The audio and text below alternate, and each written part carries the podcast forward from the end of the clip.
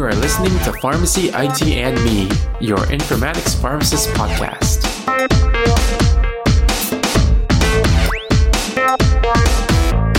Hey everyone, this is Tony Dong. Welcome to another episode of Pharmacy IT and Me. And as with every episode, we start this one stating that the intended audience is everybody. And today we'll be speaking with our special guest, Dr. Kelley Karlstrom, on what her role is in the pharmacy technology and informatics world. So thank you so much for taking some time to be on the podcast, Kelley. How are you doing today? I'm doing great, Tony. Thanks for having me. Yeah, of course. I guess for our listeners, for them to get to know you a little bit better, can you start off by just telling them a little bit about yourself?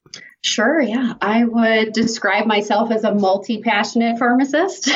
and I really am working on inspiring and empowering other pharmacists to think differently, to really actively look for opportunities in our profession, to develop non-traditional roles. You know, our profession has had a has had some bad PR as of late, and I really think there's a lot of great opportunity with pharmacy, and I want to see more of us take risks to advance our profession. But my main specialty area is oncology. And I got there through the traditional residency route. I did two years of postgraduate training. I took a clinical specialist position. Uh, but my current role is as a clinical informatics liaison, and I'm working on a Cerner PowerChart oncology implementation.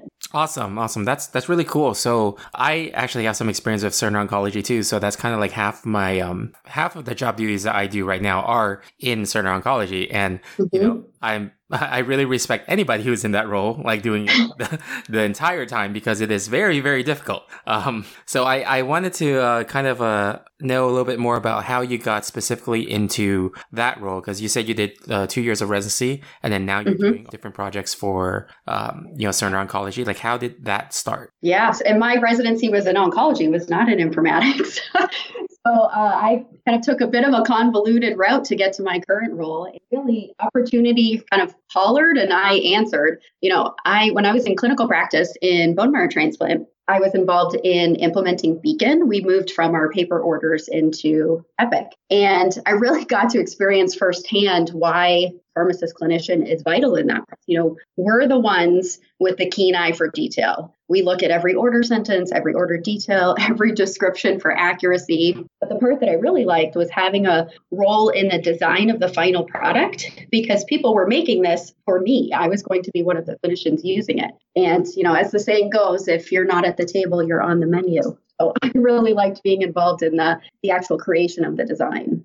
And that was a two year process. And even after that, I didn't think I would end up working in informatics. But I had a little more than two years ago, I had a recruiter reach out to me through LinkedIn about this role that I'm in today. And I honestly thought I would hear them out and that would be the end of it. But what I realized after learning more about the role and thinking about my career path was that I was really at the top rung of my particular career ladder. And I was only five years out of residency, so it was a bit surprising to me. so that's what kind of intrigued me about this role. But I really considered it pretty risky. Like I had invested all this time in traditional residency, I had taken the typical clinical specialist uh, position, and I was considering leaving patient care. And anybody who's worked with me in practice knows that patient counseling is my all time favorite thing. So it just seemed ridiculous at the time that I was even considering it. But, you know, I really thought more about it and asked myself, what's the worst thing that could happen? You know, the best thing was that you get this great opportunity, you learn these new skills. Uh, the worst thing is, okay, maybe you don't like it, maybe they don't like the work you do, and you look for another job. So in the end, I decided the risk was worth it, and I took that leap. And two plus years later, here I am.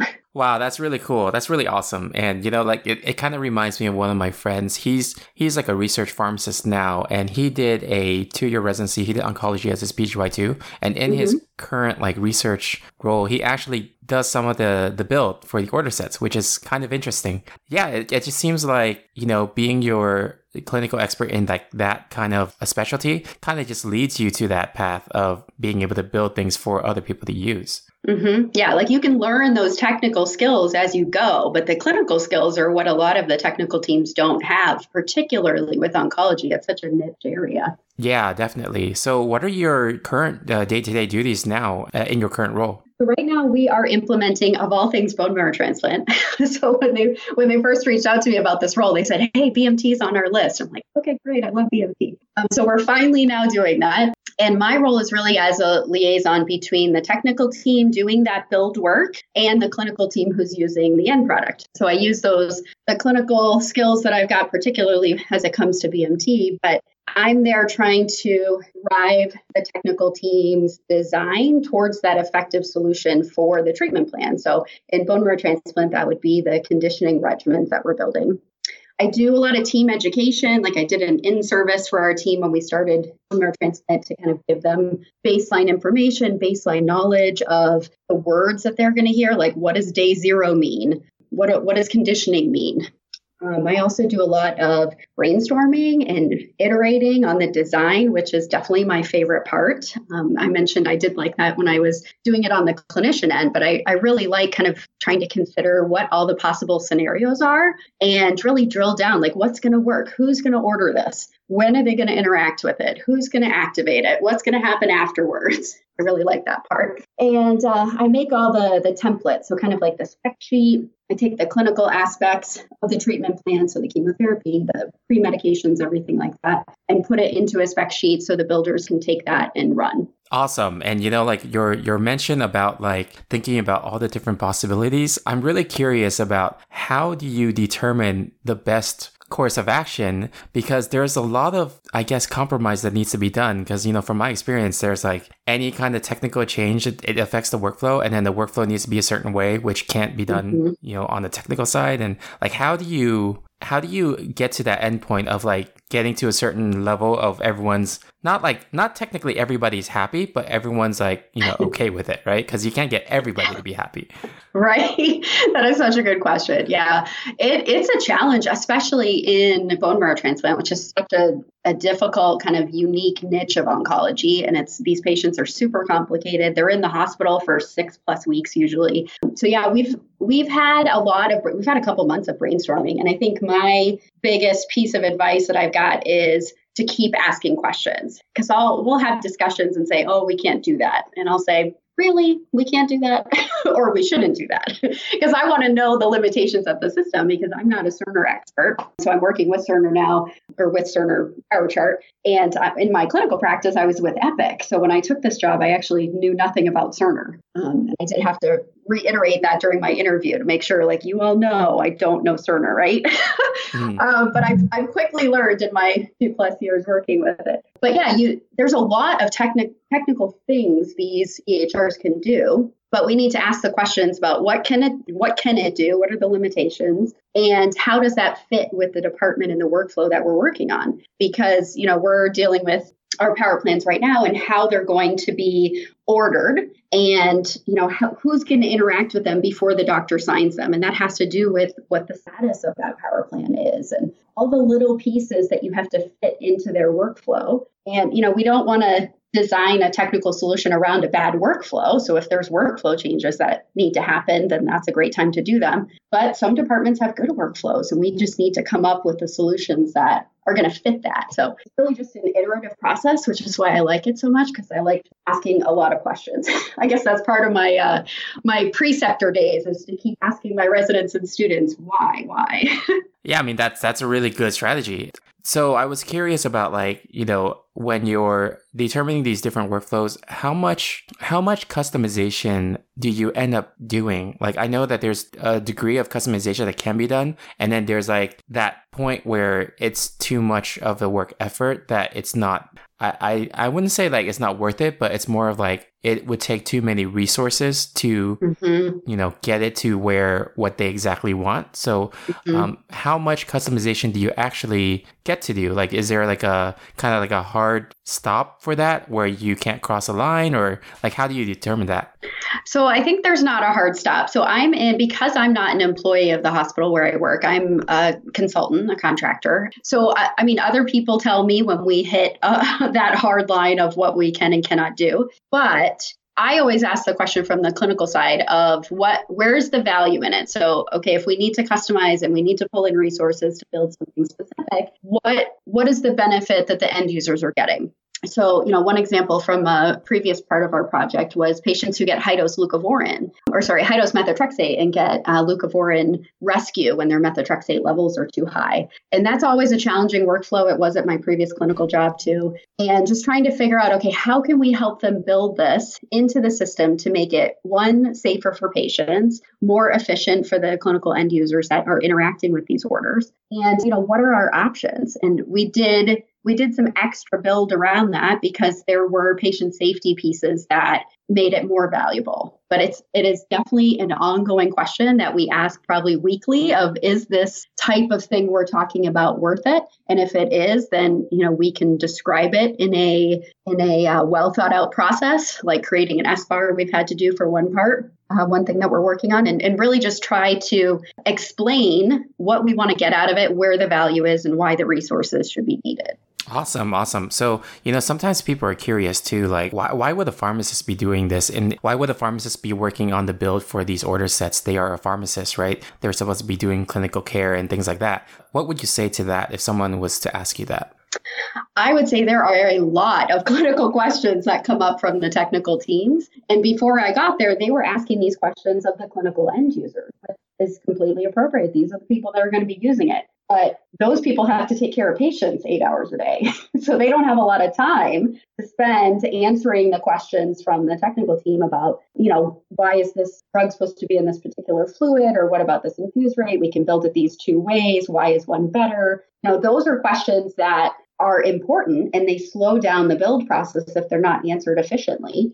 And that's where I bring a lot of value to the team is I'm quickly accessible. I'm an IM away, a text away, an email away um, with small questions like that. But also we've got regular you know meetings on the books where we talk about these things so the builders don't have to wait that long to get answers to their questions and it makes the whole build team more efficient Oh, that's really cool. That's that's really good that you're really accessible like that and you have that clinical knowledge because I think that's part of our challenge too is that, you know, I wasn't trained in oncology. I'm I was more of like my role has been always in informatics. So it, it's always like a challenge. We do have a subject matter expert on the on the oncology side, but mm-hmm. you know, it's it's sometimes difficult with the budget to not have to, that person cannot be in that role like so many more hours a week than they they're budgeted for. So so yeah, it, it's really great that you bring that value because you have that clinical training in oncology as well. So so I was wondering if you had any advice for individuals out there who are, you know, maybe they're currently students right now and they want to get into informatics or particularly oncology informatics,